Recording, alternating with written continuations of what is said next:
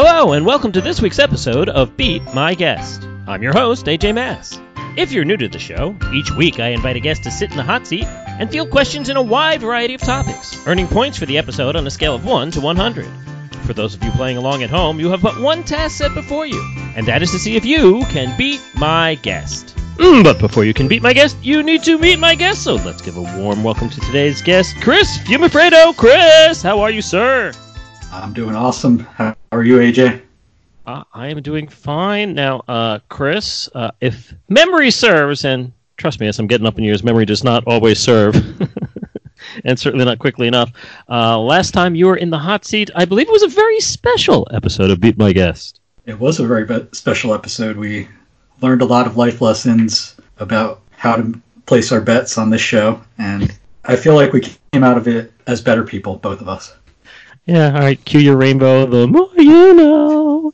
Yes, I highly recommend for those of you who uh, might have been a fan of uh, television specials that had a certain uh, message behind them. Uh, we did a whole episode, Chris and I, on uh, those very special episodes. You can find it in our archives. It was good. It was a good time. A good time was had by all, and you just might learn something along the way, like not to drink my drinks. All right. Well, I promise no, uh, no uh, such tricks or chicanery. It's a special episode just because I have you in the hot seat, sir. Uh, is there anything you'd like to uh, share for people who may be listening to you for the first time, maybe not be familiar with you, uh, about yourself? Uh, please, please. The, the the brief bio blurb goes here. Sure. Chris uh, currently living just outside of Richmond, Virginia, with my wife and our three dogs and a rabbit. I know that sounds like we're starting a racetrack or some of some kind. Um, and we're also expecting our first child. So exciting times here in the household. Yeah, congratulations on that front. Uh, you know, uh, well, you know, all the animals. We bought a zoo. yeah, exactly. I think I've seen this film. and it is a zoo. The menagerie of trivia questions will be headed your way, sir, but not in any haphazard fashion. No, no, we have rules to this game. Uh, let me remind you of the rules, and if those of you out there might be listening for the first time, where have you been? Uh, let me fill you in on what those rules might be. There's going to be four rounds of four questions apiece. In each round, Chris, I will let you know the categories in order that we'll be using for that round. Before we read each question, you get to lock in how many points you wish each question to be worth. Get it right, you get the points. It is really just that simple. There's also going to be a halftime bonus worth up to 10 points, and at the end of the game, you get to field what we call the confidence question. That'll be your last chance to try and improve your final score, but I will explain all of that when we get there we cannot get there until we actually start the game itself. And what better place to start than at the very beginning? I hear a very good place to start. and that would be round one. Point values available to you, sir, will be one, three, five, and seven. Here are the categories we'll be using for round one. We're going to kick things off with Fungo. Move along to sports. Follow that up with By the Book. And we are going to wrap up round one with Who Done It. But first things first, sir. Fungo, this is our question where we have three clues, each alike in dignity, all pointing towards the same common answer one, three, five, or seven. Let's start off easy this time instead of uh, flying too close to the sun like we did last time. We'll go with one. One point. All right, Icarus, here is your one point fungo question. Clue number one Jim Davis's production company. Clue number two the keratinized part of many amniotes.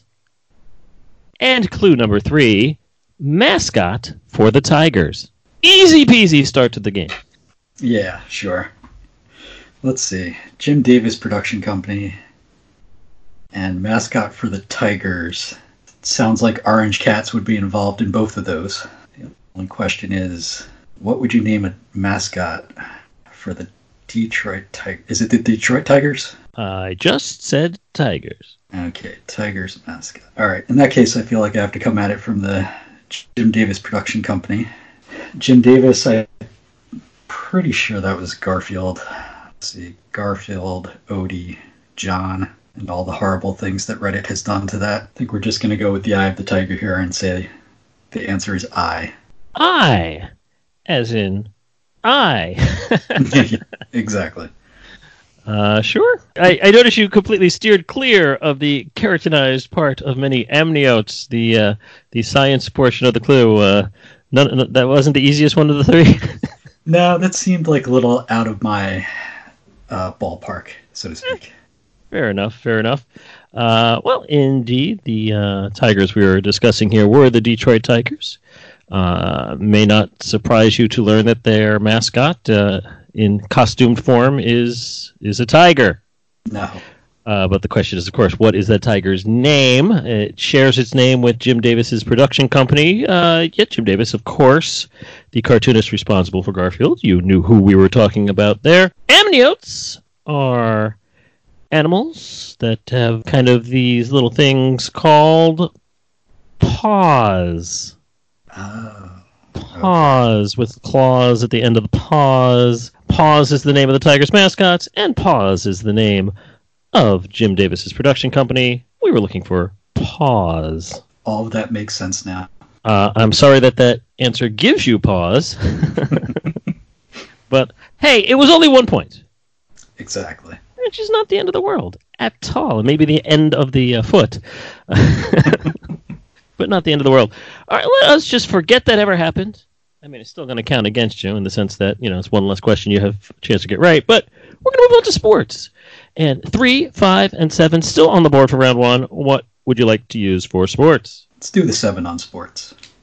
Seven on sports. Good luck, sir. Here is your seven point sports question. Uh, of the three current members of the SEC with the nickname Tigers, which school is the only one in that conference's East Division? All right. So it's not Auburn. Who else is a Tiger? Yeah, you touched upon the college sports, which is not anywhere in my wheelhouse. Trying to think of anyone else who I could pull that would be in the SEC. I don't think it's Auburn, so I should go off the map and pick something else. Or rather, east on the map, I should say. Um, I have no idea if they're even in the SEC, but let's say Florida Central. Florida Central is your answer.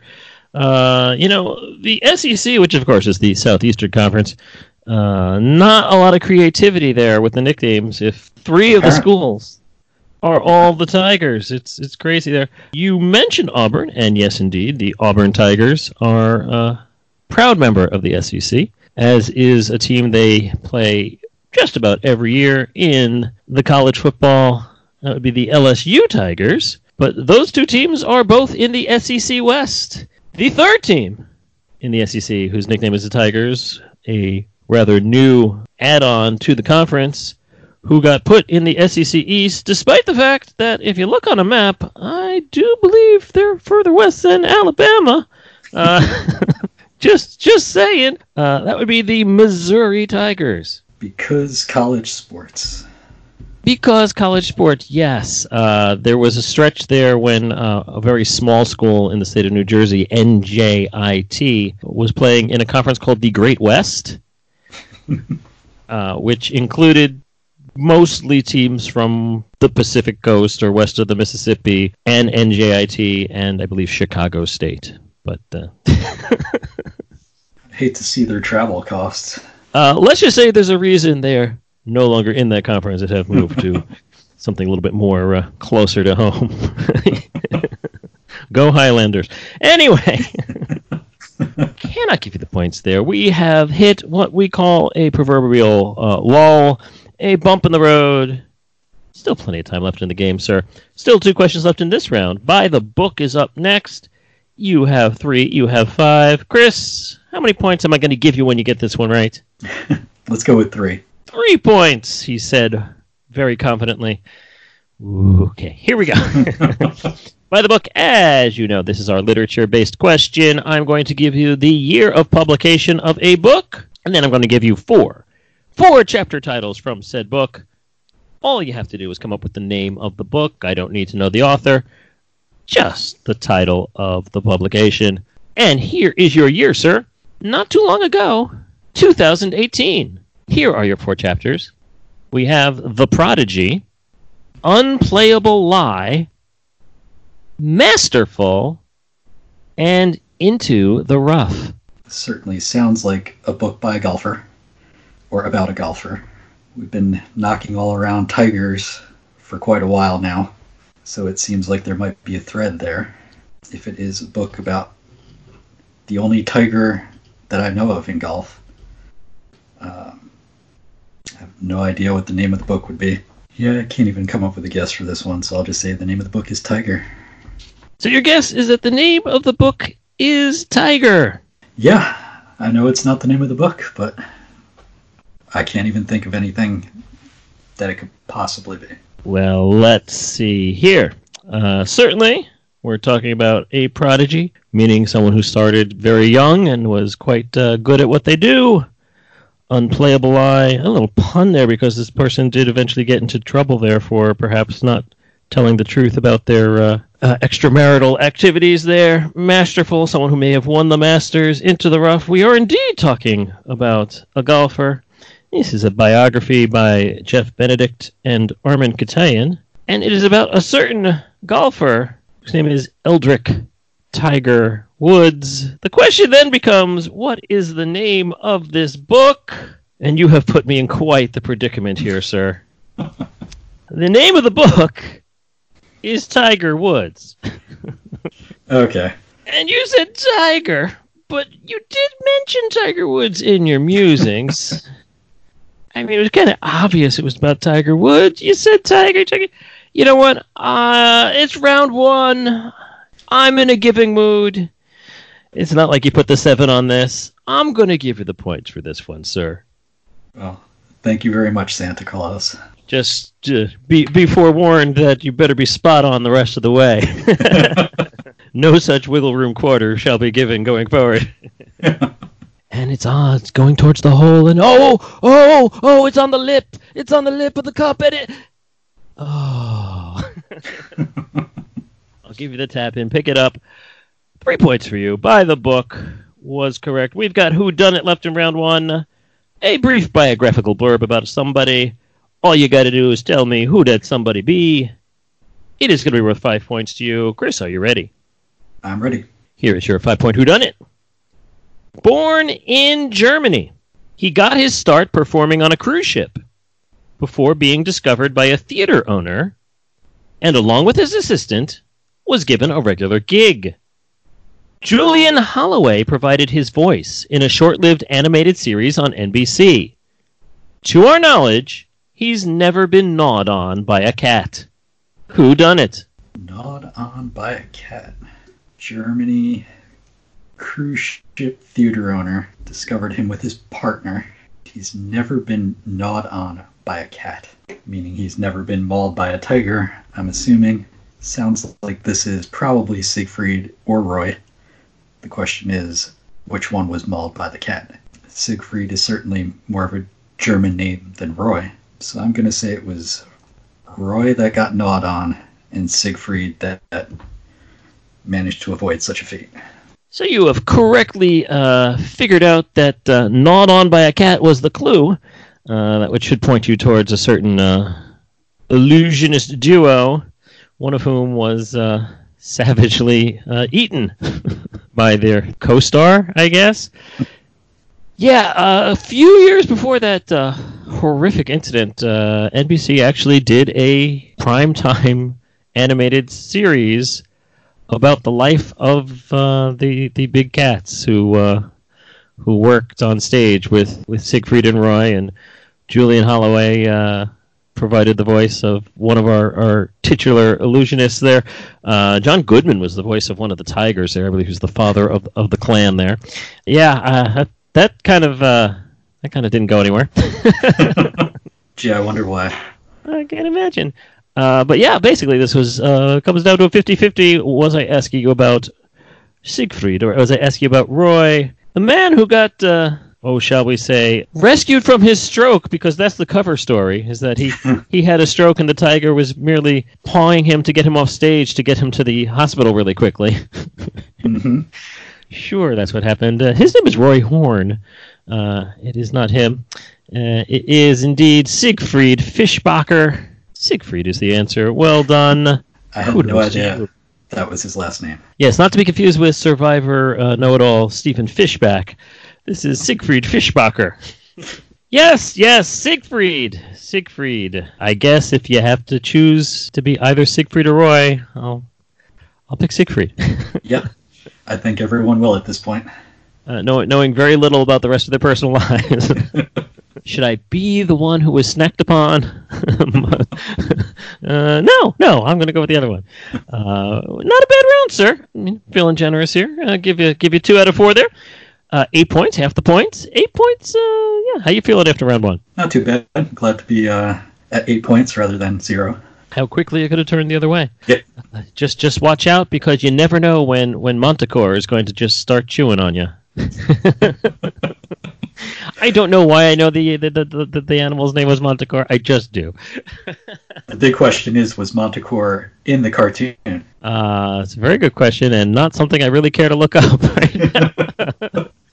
I, I, do, I do, I do know that they use the name on uh, one of the Joe Schmoes, but uh, that's uh, neither here nor there. Round two, round two, folks. Here's how it's going to work. Point values are going to increase to two, four, six, and eight, and we're going to get four new categories for Chris to deal with. Kicking things off with audio hodgepodge, which admittedly is a bit of a lifestyle. We're going to move along then to analogies, followed up with television, and wrap things up in the first half in round two with the sorting hat. First things first, though, audio hodgepodge two, four, six, or eight. Let's go with four on this one. Four points for audio hodgepodge. Here's how this works. I'm going to ask you a question, Chris. When I'm done with the question, I'm going to play a little clip for you. The idea being that you're going to have a better chance of giving me the correct answer after you've heard the clip than before, though no guarantees. uh, here is your question. Listen to this clip and tell me, sir, the name of the spin off sitcom from the late 70s, which included characters named Jilly and Loomis, of which this is the theme song.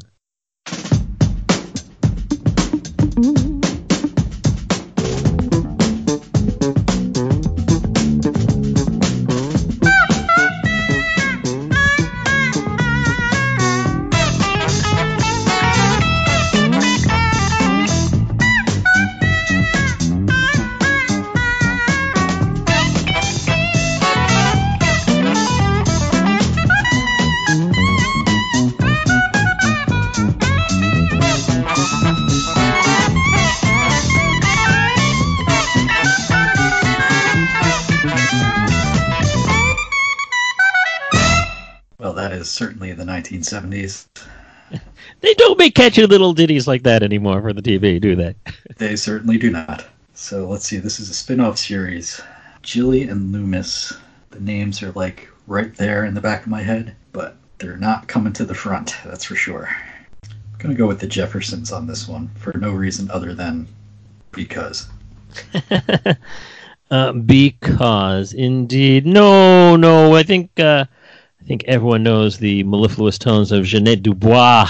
Oh, yeah. And we are moving on up would be the Jeffersons there. This was a show where they decided to take a popular character from another show, give him his own series. Uh, he was married. He had a whole bunch of foster kids living in his house, including Loomis, played by a pre Different Strokes Todd Bridges. Star of this show, uh, I'm sad to announce, folks, is actually dead. I'm sorry, passed away at 94 years old at January 26, 2016, at the age of 94. Finally did pass away. He was always the question of is Abe Vigoda alive or is he dead? Yes, he is now dead, but the memory of his sitcom Fish will live on. Fish, Fish. is the name spun off from his role uh, as a police officer on Barney Miller. Oh, yeah. If you gave me a thousand guesses, I wouldn't have gotten there unless I just started randomly saying words. uh, can't say as I remember ever seeing the show. So. but again, catchy theme song. So there you have it. Uh, analogies. Analogies is next. You have a two, you have a six, and you have eight. Let's go with eight. Eight points for analogies. Good luck, sir. Here is your eight point analogies question. Miller is to counsel as Coors is to what? Miller is to council. Coors. For clarification purposes, is this council as in legal counsel or council as in city council? I am glad you asked because I was not going to give you the spelling unless you asked, but I shall give you the spelling now. Again, if you're not sure, folks, always ask. C O U N S E L L. Okay. make of that what you will. Yes, certainly. Hmm. That makes it even more difficult. Thank you. All right, so Miller and Coors. Obviously, we've got really awful beers. Um, we've also got ballparks. So I'm trying to decide here if Council is like the name of a Milwaukee suburb that maybe Miller Park is in, or it's, maybe it's where Miller Lite is brewed. I don't know. So that would mean Coors might have something to do with Colorado. So I'll just say Denver. Denver is your answer. I have to say, this was a hard one. No question about it. And you are pretty much dancing all over it. I think the light bulb just failed to go off in your head at the very last piece of the puzzle. I think you got the frame all done. You got all the pieces separated into their colors, and you start putting them in, and just it's, oh my god, one piece is missing. Oh no, maybe the cat's gotten it. I'm not sure. A little dessert after munching on Siegfried uh, and Roy. Uh, so you are absolutely correct. Miller, Coors, beer companies. They both happen to uh, be the big corporate muckety muck sponsors of baseball stadia. So Miller Park is indeed uh, the home of the Milwaukee Brewers. The manager of the Milwaukee Brewers is Craig Counsell. So Coors Field, home of the Colorado Rockies. I'm looking for the last name of the manager of the Colorado Rockies. Would you have gotten it if I give you that much information? Nope. he is a man by the name of Bud Black. Bud, Bud. Black. So Miller is to Counsell as Coors is to Black. Duh. Exactly. No, that was a tough one. That was one of those next level Dennis Miller uh, of '90s uh, kind of shtick there. Well, I'm about to get off on a rant then. Okay, cha cha. How about we just get off on a television question, and hopefully we can get you off the schneid. uh, waka waka. Uh, you have two points. You have six points. Television. I know you like the television. Can I count on you for six then? yes, you can. I had a feeling. Woohoo. Here, sir, is your six point television question. Black's Magic was a short lived 1980s television show on NBC. It was about a mystery solving illusionist and his con man father. Name either of the two stars of this show. All right. Surely you remember Black's Magic. I feel like even the people that starred in it probably don't remember it at this point. Black's magic. It just amazes me what they put on television in the 80s. Who would be someone they would sucker into a show like this? Yep, rather than sitting through 20 minutes of uncomfortable silence. Let's see. Pull something out. Let's see. Would it be someone who was just starting their career and ended up doing something better in the 90s or early 2000s? Or would it just be some random guy? NBC. Would it be someone who worked with NBC a lot? Let's go with let's go with Matthew Perry. Matthew Perry. I think by this one, Matthew Perry was still playing that uh, tennis character, and I to know even before even that, Yeah. uh, which we discussed at a very special. Uh, so uh, this was uh, a show about a you know a magician who uh, was nearing the end of his career and was about to retire when suddenly uh, the cops called him in and said, "Hey, can you help us out? Uh, you know, some trick. This must be some illusion going on here. There's some sort of magic-related crime." you know, the, the the the woman put her jewels in the safe, and they opened the safe, and they were gone. You know, so every every every episode had some sort of magic-themed crime. Actually, as it turns out, now that I'm looking at it, it hadn't occurred to me. Uh, this was not uh, starring anybody who had any uh, pre-existing relationship with NBC, but rather one with a very long uh, ABC career and one with a long CBS career. Uh, the con man father was played by former member of MASH Harry Morgan, Colonel Potter himself, and ABC's Barney Miller himself, Hal Linden, was the magician in question. Hal Linden, Harry Morgan, Black's Magic. What a show. Yes, indeed. It occurred to me that it might be Barney Miller, but I couldn't just pull the name and make the connection. Abra, abracadabra. uh, suffice to say, one season. Then poof, it disappeared. what a surprise. We have one question left in the half. Only going to be worth two points, but two points is still nothing to sneeze at. It is the sorting hat. Here's how it works I'm going to give you three items, and I'm going to ask you to put them in a particular order for me. The order for this week's episode is from earliest to latest, or order of occurrence, if you will. What happened first to what happened last. These are the three most famous David Copperfield illusions. A. David Copperfield's escape from Alcatraz. B. David Copperfield's passage through the Great Wall of China. And C. We have David Copperfield's vanishing of the Statue of Liberty. Which illusion came first? Which came second? Which came third? Fantastic. Do you remember seeing or hearing about any of these three illusions? I remember the Statue of Liberty. I don't remember anything about Al- Alcatraz. I mean, why would he escape from Alcatraz? Someone's already done that. The Great Wall, no. I don't remember that one either. So let's see. Let's see. Would Alcatraz be something he would do early in his career? No, I feel like that's more of a please look at me again. I'm still relevant type of escape trick. So let's see. Great Wall, Statue of Liberty. Did either of those come first? I'm going to say the Statue of Liberty was first, so C. And yeah, I'll just reverse it and say CBA. Say the Statue of Liberty was first, Great Wall was second, and Alcatraz was a late. Uh, I can still do magic trick. All right. That is your order. Statue, wall, Alcatraz. I think uh, for someone who did not know anything about it, I think your reasoning was quite quite logical and sound there. Indeed, the, the the big one, the one that everyone still remembers to this day, I would think, if people were around, or at least the one that still holds some sort of cultural uh, weight, uh, is the Statue of Liberty uh, vanishing.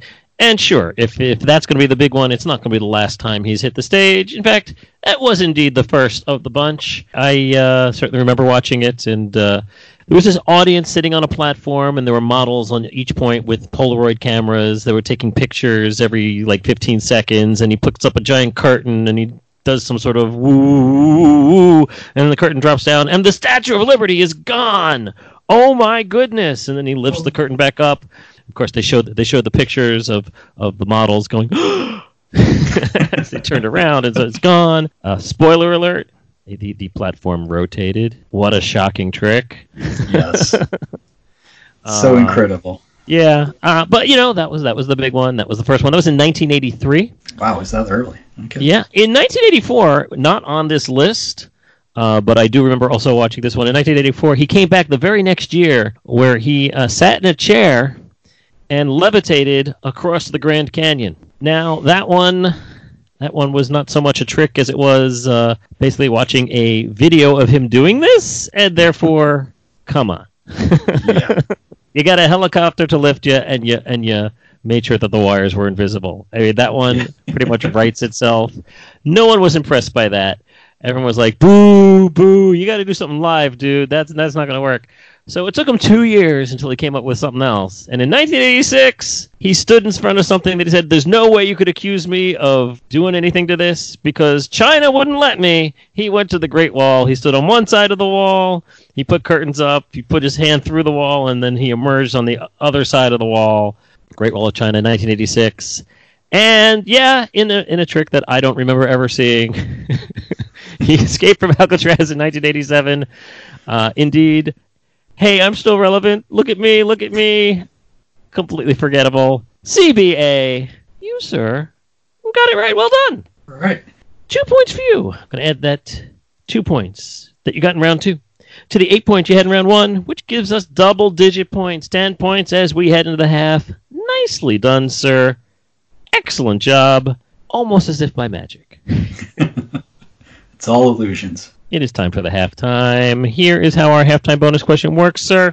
I am going to give you the title of a top 10 list. You'll take a few moments try and think of an answer that will be on that list. If you get the number one item on that list, you will get one whole point. If you get the number two item on the list, two whole points, and so on up to the number 10 item on that list, which will give you 10 points. Ah, but what's the catch, you say? Well, if you give me an item that's not on the list, aka 11 on, you get zero. So you may want to hedge your bets if you think you know an obvious answer, but you don't want to give an obscure answer that you're not sure of because you might not get any points after all. A little bit of smoke, a little bit of mirrors, hookah, hookah, hookah, lobster. We'll see how this works out, sir. Here is your top 10 list. According to the Harvard School of Public Health, what are the top 10 breakfast cereals with the highest sugar content? Top 10 breakfast cereals with the highest sugar content. That is your top 10 list. Think about your answers for a few moments, and we'll be back after the break.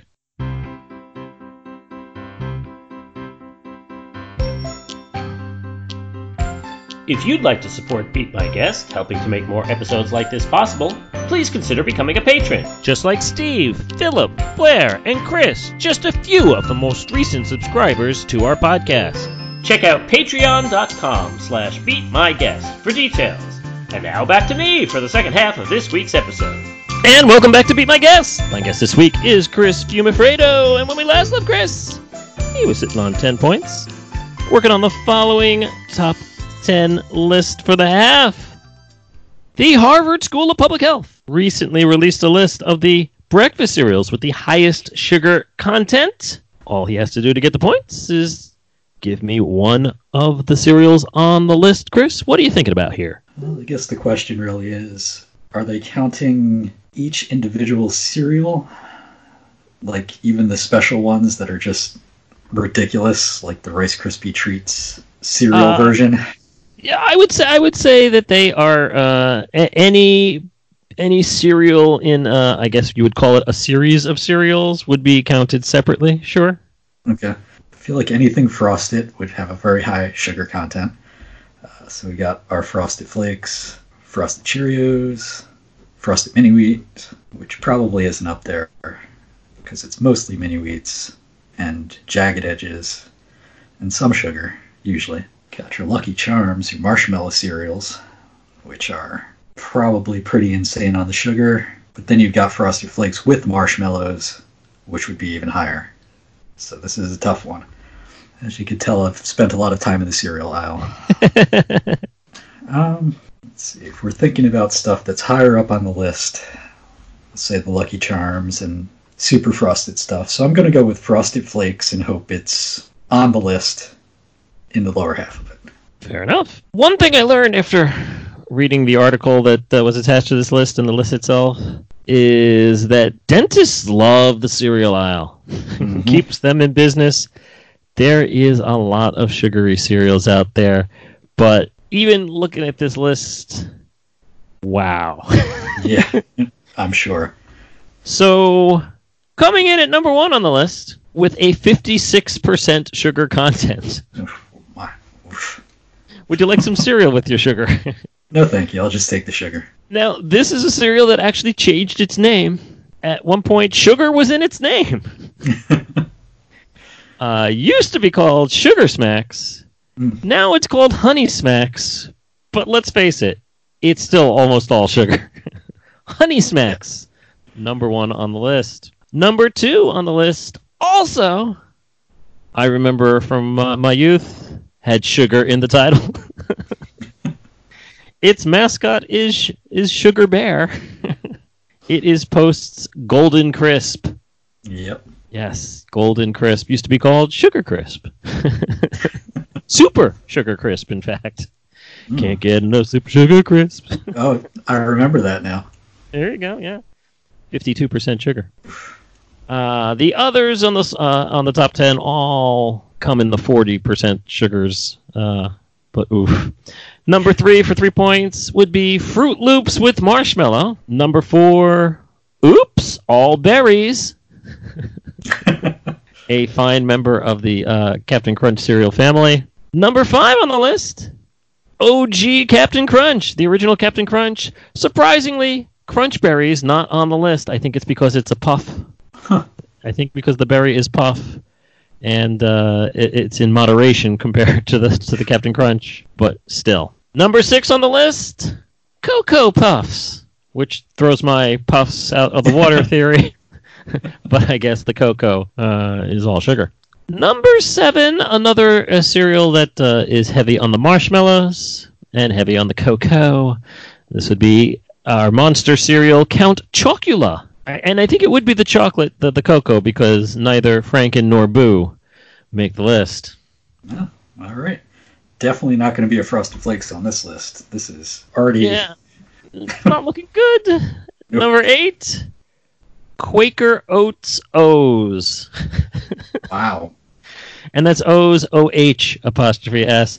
I, I don't know what's in Quaker Oats O's, but uh, there you go.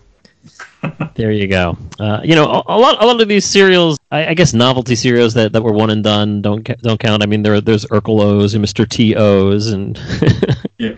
perhaps the, they they're no longer in production, so they would not be on the list. But I have a feeling if your if your entire essence is just O's, probably not the most healthy thing. Uh, nine points for number nine on the list. Apple Jacks. really? I, I, I don't know. I, I am not Harvard. I did not uh, analyze this, but uh, there you go. And number 10, again with the marshmallows, a cereal called S'mores. Really? S'mores. I'm actually stunned that Cookie Crisp is not on this list. Yeah, no kidding. There's a bunch of them that I would probably name well before a lot of these. Something tells me the gap in percentage between number 10 on this list and, say, number 40 is probably not all that great. Very likely. Indeed. Let, let's just say, uh, unless you said cornflakes as being last on the list or something, you know, dull and Kix, perhaps. Uh, yeah, unless they advertise that there's no sugar added, it's probably uh, it's probably got a lot of sugar. So, cannot give you the points there. Suddenly, I'm hungry. Yes. Roy, where are you? I need a little nibble. Came in with 10. Leaving halftime with 10, but still double digits and plenty of questions left to go here, sir. Round three. Point values are going to stay the same at 2, 4, 6, and 8, but the categories, well, they're going to be a changing, and this is what they're going to be a changing to, sir. Kicking off with movies. Moving along to science. Following that up with Odd Man Out. And finishing off round three with music. But first things first, movies. Two, four, six, or eight. I'm not really good at movies, but I'm worse at music. So let's see. I think I'll put a six on the movies. Six on the movies. Good luck, sir. Here is your question. Keri Russell's first role was in what 1992 sequel, which caused Disney to lose a $300,000 lawsuit for stealing the idea from a Price is Right producer? That's a lot to unpack there. You think? Let's see. So it's a Disney movie, it seems. A sequel, no less. Keri Russell. Price is Right producer. trying to think of anything I would have seen around that time. trying to think of anything that Disney would have put out around that time that was live action, just to discount whether or not it's one of those weird direct to video sequels. Um, I'm I think it's too early, but I'm gonna go with Mighty Ducks 2. Mighty Ducks 2. You can just picture in your in your head uh, Keri Russell on the ice skating around with the with Quack Pack. I could see it happening. Yeah, I, I suppose I could see it happening. As long as she doesn't cut her hair, all is right with the world, right? Exactly. So this was just an interesting, interesting story that uh, Disney released this film, and were immediately taken to court by one of the producers for The Price Is Right, who claimed that he had written a treatment for a film and had submitted it to Disney. And then when he saw this movie, he was like, "Oh my gosh, you stole my idea! I want money." And uh, the jury said, "Yeah, yeah, we agree with you. Give him three hundred thousand dollars." The problem is that it's a sequel, and Disney actually had proof that they had actually bought somebody else's script, which had nothing to do with their original movie, and they just basically changed the names in the script and said, "Yeah, that would be a good story for for our hit. Let's just change the names." In fact, the original film of this had had uh, a four member family, and because this new script only had three members in the family, they just eliminated one of the characters of the family, sent them off because they're like, well, there's no there's no dialogue with this character, and we're just basically going to cut and paste the names. So really, uh, Disney bought a script called Big Baby and slapped Rick Moranis on it and said, "It's Honey, I Blew Up the Kid." Ah, yep.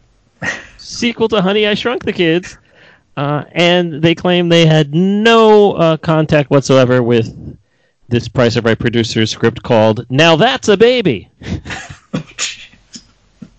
and was that the last time we saw Rick Moranis? Uh, or did he do another sequel? Tragically, no. there was even a theme park ride. Yeah, honey, I blew up the kid. Fine film with uh, a baby the size of Godzilla walking around Las Vegas. Uh, good times. Thank goodness he wasn't talking because then uh, look who's look who's in a lawsuit too. I guess lawsuits. Anyway, cannot give you the points, and if you don't like it, well, sue me. Science is up next. Two, four, or eight, sir. Let's go with eight on science. Eight points on science. Good luck, and here we go. The most common cause of gigantism in children is a non cancerous tumor located on what? Feel like the pituitary gland regulates growth. Um, but gigantism, I don't know if it's really so much growth as it is uncontrolled expansion of, of certain parts of the body. Does that mean the thyroid would come into play? Um, I think we're going to go with the pituitary, pituitary gland and potentially hate myself afterwards. All right, the pituitary gland is your answer. And you were basically waffling between that and the thyroid gland. Fortunately, gigantism in children is actually very rare. yes. This is a good thing. Uh, and when it does happen, there are s- several different ways in which it can happen. There are certain genetic diseases and, and certainly some syndromes that uh, have hyphenated names of people who've uh, discovered them or encountered them. Very, very rare. The majority of these cases are cases where they can perform an operation and remove the non-cancerous tumor and s- stop the gi- gigantism from continuing, impede the progress, uh, reverse it even, uh, so that uh, no harm, no foul at the end of the day. Uh, of course, untreated, oof. Luckily, we have ways of, of checking on these things. It is indeed caused by an excess of growth hormone and an inability to stop it. Uh, the tumor kind of just triggers the growth hormone to just keep on going, keep on going, because it hoodwinks the th- pituitary gland. Very well. Very good, sir. Don't doubt yourself. I had already circled your answer, given you the points, and then you said, "Oh no, no, I got to erase. I got to erase. Hang on, he's not sure." A- at least I know the uncertainty means that you're not going to get a sudden case of gigantism of your head. My head's gigantic enough, as my wife will tell you. Very good job. Eight points for you there on the science question. Two questions left in this round. You have two points and four points available to you. Odd man out is next. What say ye? Uh, two or four? Let's go with the four on this one. Four points. That last question was about glands. Your odd man out is about G lands. Which of the following is the odd man out? Gambia, Germany, Guatemala, Guinea Bissau. Which one is the odd man out? All right. Let's see. Guatemala, Gambia, Guinea Bissau. All sound like they're near or south of the equator. Germany, of course, looks very odd man out, but that seems far too easy for an episode of Beat My Guest. So let's see. We'll have to dig deeper into this. By process of completely random elimination, I'm going to go with Guatemala. Guatemala. Any particular reason other than random guess here, or uh... nope? Just uh, closing my eyes and picking one. Closing your eyes and picking one. Sure. Okay. You know, as, as the rules are, I mean, I I will just uh, yeah, allow a random guess. As you know, I prefer an answer, but sure. as long as you get it right, you get it right. Uh, the question is, did you get it right? Uh, I do believe all four of these countries are actually north of the equator. The equator is a lot lower than you think. Yeah. Uh, going across Ecuador and Equatorial Guinea for for two. Uh, so Guatemala is certainly north of that by by a, a large margin. Uh, Gambia and Guinea-Bissau both in West Africa, not quite eh, not quite near the equator. Uh, so that was not what we were talking about here. Obviously, they all begin with the letter G, so no odd man out there. Uh, do you, by any chance, know the capitals of these fine countries? You're asking the wrong person on that one. I'm not the geography guy in our trivia group. Fair enough. Well, if you were to take a look at the capitals of these countries, you would learn that the capital of Gambia is Banjul, capital of Germany is Berlin, and the capital of Guinea-Bissau is Bissau, all starting with the letter B. However, the capital of Guatemala is Guatemala City, does not start with a B, making Guatemala the odd man out. Score one for dumb luck. Four points, sir, are headed your way. That is super dumb luck. Fantastic. I'd say well done, but it wasn't. no, it wasn't. It was, it was done. just done. yes. Well, sir, enough of your shenanigans. Yeah. this is a music question. You've already uh, foreshadowed the fact that you know likey the music. So two points is probably apropos. Here, sir, is your two point music question. What song on the Top Gun soundtrack was rumored to have been offered to Toto, only to have legal complications nix the band's involvement? I feel like everybody knows the Top Gun soundtrack, but when I'm sitting here trying to remember it, the only thing I could see is Maverick and Goose singing something in a bar very badly.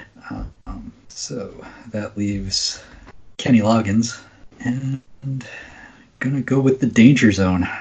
The Danger Zone is your answer by the great soundtrack specialist Kenny Loggins. Well, you know, there are several songs on the uh, Top Gun soundtrack.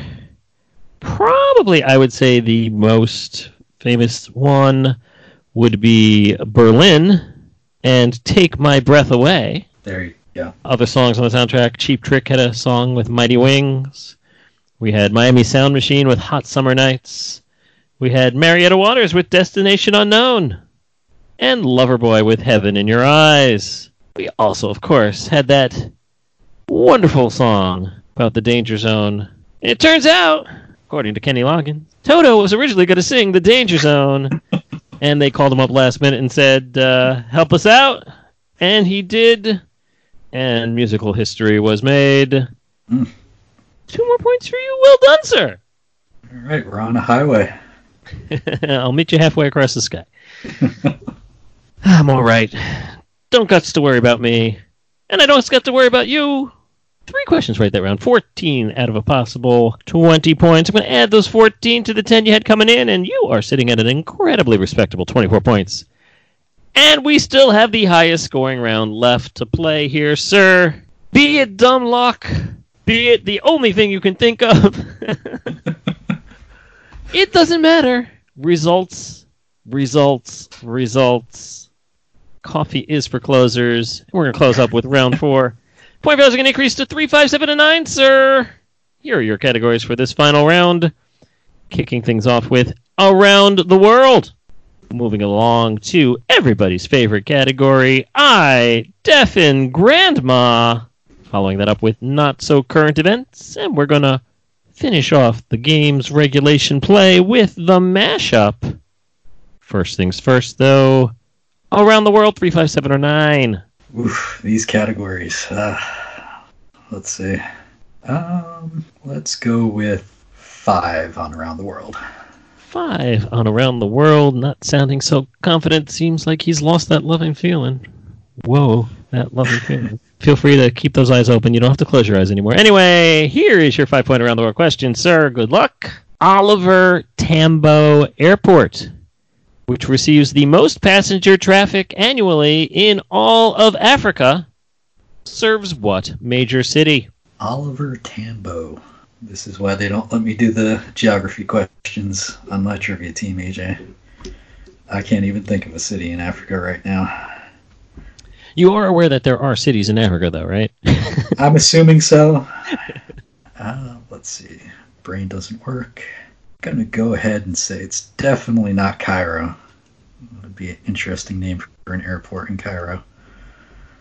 Um, would it be in Nigeria? And if it is, what's the name of the city in Nigeria? I have no idea. Um, how about South Africa? Johannesburg. Yeah, I'm gonna say good enough and go with Johannesburg. Johannesburg, good enough, he says. uh, the capital of Nigeria is Abuja. The largest city is Lagos. Perhaps those are cities in Nigeria you might have heard of. Uh, just by way of education, because we like to educate as well as entertain. And it still always confuses me when forget that they changed the capital and it used to be Lagos and it's not anymore. I was like, since when? Well, we changed it. Okay, fine. If you just remain ig- ignorant of all those things, you don't have to worry about that. It's still McKinley. No, it's Denali. No, it's McKinley. It's Denali. You know, you, you gotta know these things. Uh, surprisingly, or perhaps not surprisingly, Oliver Tambo Airport is a rather new name for this airport as well, relatively speaking. Uh, it originally was called the Jan Smuts Airport, uh, but his views on apartheid, well, let's just say they were complicated. Uh, and uh, after a brief change of the name to just simply the name of the city, airport, they decided to name it after the uh, leader of the ANC, who uh, had, uh, you know, pretty much fought against apartheid, unlike a certain Mr. Smuts. Uh, and Oliver Tambo Airport was so dubbed. It is indeed in South Africa. There are a lot of cities in South Africa, but Oliver Tambo Airport does indeed serve Johannesburg. Johannesburg is the answer. Johannesburg. Correct, sir. Five That's- points for you. That is just stupid dumb luck. Well, I have a feeling that dumb luck's about to go by the wayside here.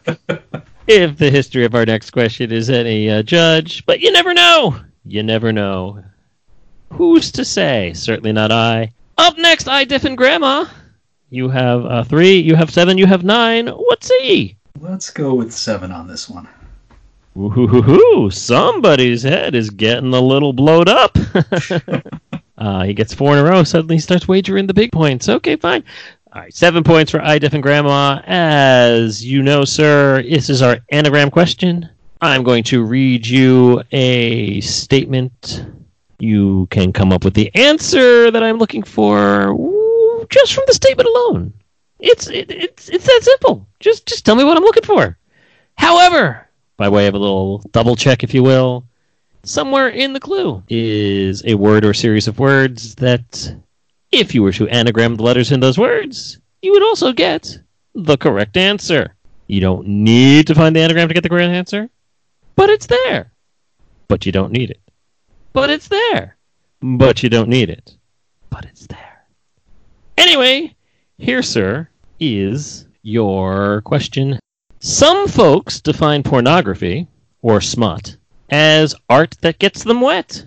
Tort's apter definition was made by what Supreme Court Justice as I know it when I see it. It's just a long winded way of asking the question what Supreme Court Justice said, I know it when I see it, in regards to pornography. I feel like I should know this, especially since my wife is an attorney and most of my friends are attorneys, and I work with law firms quite a bit. But let's see. Torts after definition. I'm fighting for my life here because I feel like my wife will murder me when she hears this and I don't get it right. And my What? child needs a father. Yep. I can't. I can't get it, so I'll say Scalia. Scalia. Good old Antonin Scalia is your answer. Yeah, it's uh it's tough because, you know, you still gotta know the name. even even if you can figure out the words. Obviously, Uh, torts after, as you as you noted, is a kind of tortured kind of uh, sentence uh, structure there. So that is part of it. It's also including the word wet before it. Wet torts after Eh, anagrams to the auteur of the I Know It When I See It verdict of Jacobellis versus Ohio, Justice Potter Stewart. Potter Stewart. Potter Stewart. Wet torts apter. Easy peasy. Super easy. I don't want to know what uh, Potter Stewart's search engine history would have been, though. Internet search history. It would have. I I was only on the site for two seconds. I knew it. I saw it. I I, mo- I laughed. Cut me some slack. Anywho, two questions left. Uh, we have the high low left. We have the three and the nine, and we are ready for some not so current events, sir. What say ye for this one? Let's see. As I've displayed so far, my brain apparently is Swiss cheese. So can I double luck my way into a correct answer for this? Because I don't think I will on the mashup. Yeah, let's go nine on this one. All right, nine points for not so current events. This is not going to be a question about current events. It's going to be a question about current events from a year ago.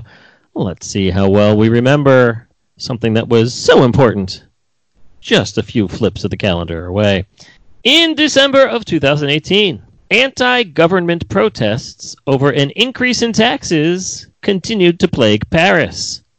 What colorful name was given to these outraged citizens? So, obviously, I don't know it. So, let's see. One of the colors in their flags blue. So, I'm going to go with the Blue Brigade. The Blue Brigade is your answer. Well, these protests were quite quite loud, quite disruptive. People came out in kind of support against this. They were trying to support the the populace who didn't want their gasoline prices to go up. They donned the uh, attire of the road workers and uh, people who work on the roads, the ones probably uh, most directly impacted by these types of uh, inflation prices, and they were known as the Yellow Vests. There you go. I'm sure they were called a few other choice things, but this is still ostensibly a family show. He says one question after we discuss pornography. Cannot give you that one. Maybe I'll give you the next one, but only if you get the right answer. And here's how this works it's going to be worth three points to you if you get it right. It is our mashup. Final question of round four. I'm going to read you a description of two items that have been smooshed together by a common word or syllable. Come up with that combined answer, and you will get your points. Here is your three point mashup. Watched over by Touchdown Jesus and to an extent Mayor Pete, this institution helps instruct drag queens how to put on lilac wigs and talk in an Australian accent. Uh, all right. Touchdown Jesus and Mayor Pete. Drag queens, lilac wigs, and Australian accents. Wow. Okay. Yeah, I have no idea. No idea whatsoever. So I will say the ACLU Paul's drag race. ACLU RuPaul's Drag Race. Wouldn't that be a good kick in the head if it was right? I, I see where you're going there. I see where you're going there. Absolutely. Uh, but no. Do you? Because I don't. Touchdown Jesus, famous for being the basically a picture of uh, Jesus with his arms in, in a stance that kind of intimates that he's signaling a touchdown. Mayor Pete, South Bend, Indiana. We're talking, of course, Notre Dame. Notre Dame is the institution. Uh, and uh, the drag queen, famous for wearing a lilac wig and talking in an Australian accent because she's Australian. Uh, one of the OG drag queens. She likes to. Uh, she used to appear on American television shows, including Ally McBeal. Dame Edna Everage. We're looking for Notre Dame Edna. okay. Portrayed by Barry Humphries. Well, you know, I I would say I feel bad, but I don't. Neither do I.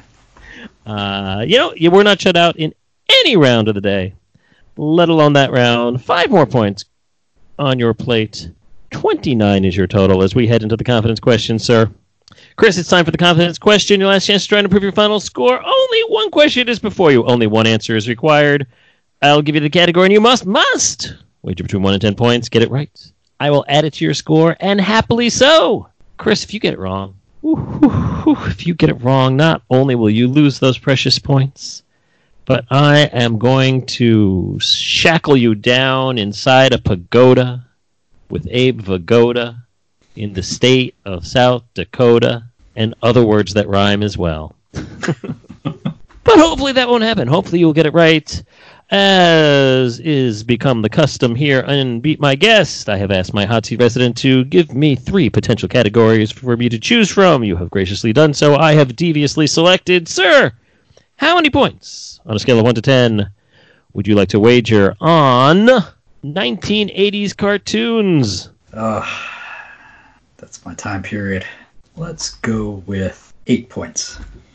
Eight points is your wager here. Feeling pretty confident. Hopefully, that confidence will pay off into eight more points being added to your score. Sir, here is your confidence question. A circus train derails, and a father son duo of performing bears escapes into the swamp. The two set up shop as an Uber like taxi service for other animals. What was this forgettable late 80s fair called? Sadly, I feel like I've seen this show. Um, it certainly, I will say, it is not an ambiguous clue. ah, let's see. I don't think it was the Get Along Gang, even though that was pretty much all animal related. Um, let's see, what else had bears in it? Um, let's see, we had the Gummi Bears, staple of the Disney afternoon. One of the best cartoon theme songs ever. Fight me about about it. And let's see. Also on the Disney afternoon, there was TaleSpin, which I think was about two bears, but I think it was like Baloo and like a little cub. But they were flying a plane. I feel like they were helping out other animals, so I'm going to go with TaleSpin. TaleSpin is your answer. This was a cartoon series. It originally started as uh, an independent special, and it did well. And so they gave it a run as a regular show. They uh, ended up, I think, with uh, four half-hour specials along the way, and uh, the series itself. In true children's cartoon fashion, these two, the father-son bears, were were alone because apparently the the circus had no use for their mother anymore and just packaged her up and sent her away. and they spent most of the series being sad about that. That's good entertainment for kids, sure. Absolutely. You know, and then it starts off with the the the circus train derailing. So I'm sure many of the circus animals on that train died horrible, mangled, twisted deaths. Just to, again, great start to the show. Uh, but yeah, these these two characters uh, they ran off, uh, found themselves in a swamp, uh, fighting alligators and helping transport their animal brethren. It's interesting that you say TaleSpin, which uh, I, I'm sorry to say is the wrong answer. However, the voices of Baloo and his uh, young charge on TaleSpin are the same real humans who were the voices on this show. Uh, yeah, Ed Gilbert and uh, R.J. Williams were the voices on that show, and on this show, maintaining that father-son relationship between the two shows. So I guess give yourself some sort of points just for that, uh, subliminally getting TaleSpin there. However, this was the father bear's name was Gus, and the son's name was the titular character, Kissyfur. Kissy Fur. Okay. Who was picked on mercilessly by the other kids there because he had no mother as Sissy Fur. wow. I didn't say it was a good cartoon. I just said it was an 80s cartoon. Uh, can I not give you the points? I have to take them away. 29 minus 8 gives you 21, but 21, you have 21, sir. Still a pretty good score, if you ask me. Um, if you didn't ask me, still a pretty good score. Chris, how you feeling now that uh, all, as shall we say, has been said and done? I'm very happy with that score. I was happy to hit double digits, so everything on top of that was gravy. Indeed. Everything indeed was gravy or sauce, depending on your regional area. I'm not going to get started on that one. Don't worry, Antonio, if you're listening, I'm not getting in that argument whatsoever. Uh, thank you so much, Chris, for stepping in. It is always a pleasure to have you in the hot seat. Uh, I thank you for your patronage. If you guys out there would like to uh, join in as patrons, patreon.com slash beat my guest. If you just like to join our little group of fans of the show, find us on Facebook, Beat My Guest, the Fans Hot Seat. And if you just want to tell me how wrong I am with all of my questions, bmgpod at gmail.com. Chris, thank you so much. Now get out of my hot seat. Thank you, sir. It's a pleasure to be here. Thank you all for listening, and we will do our bestest to not be derailed and get back again next week for another exciting episode. Until then, take care and bye bye.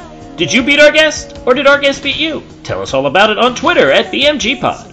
Also, please review and rate us on iTunes. And if you like what you've heard, spread the word. This has absolutely not been a Mark Goodson Bill Todman production.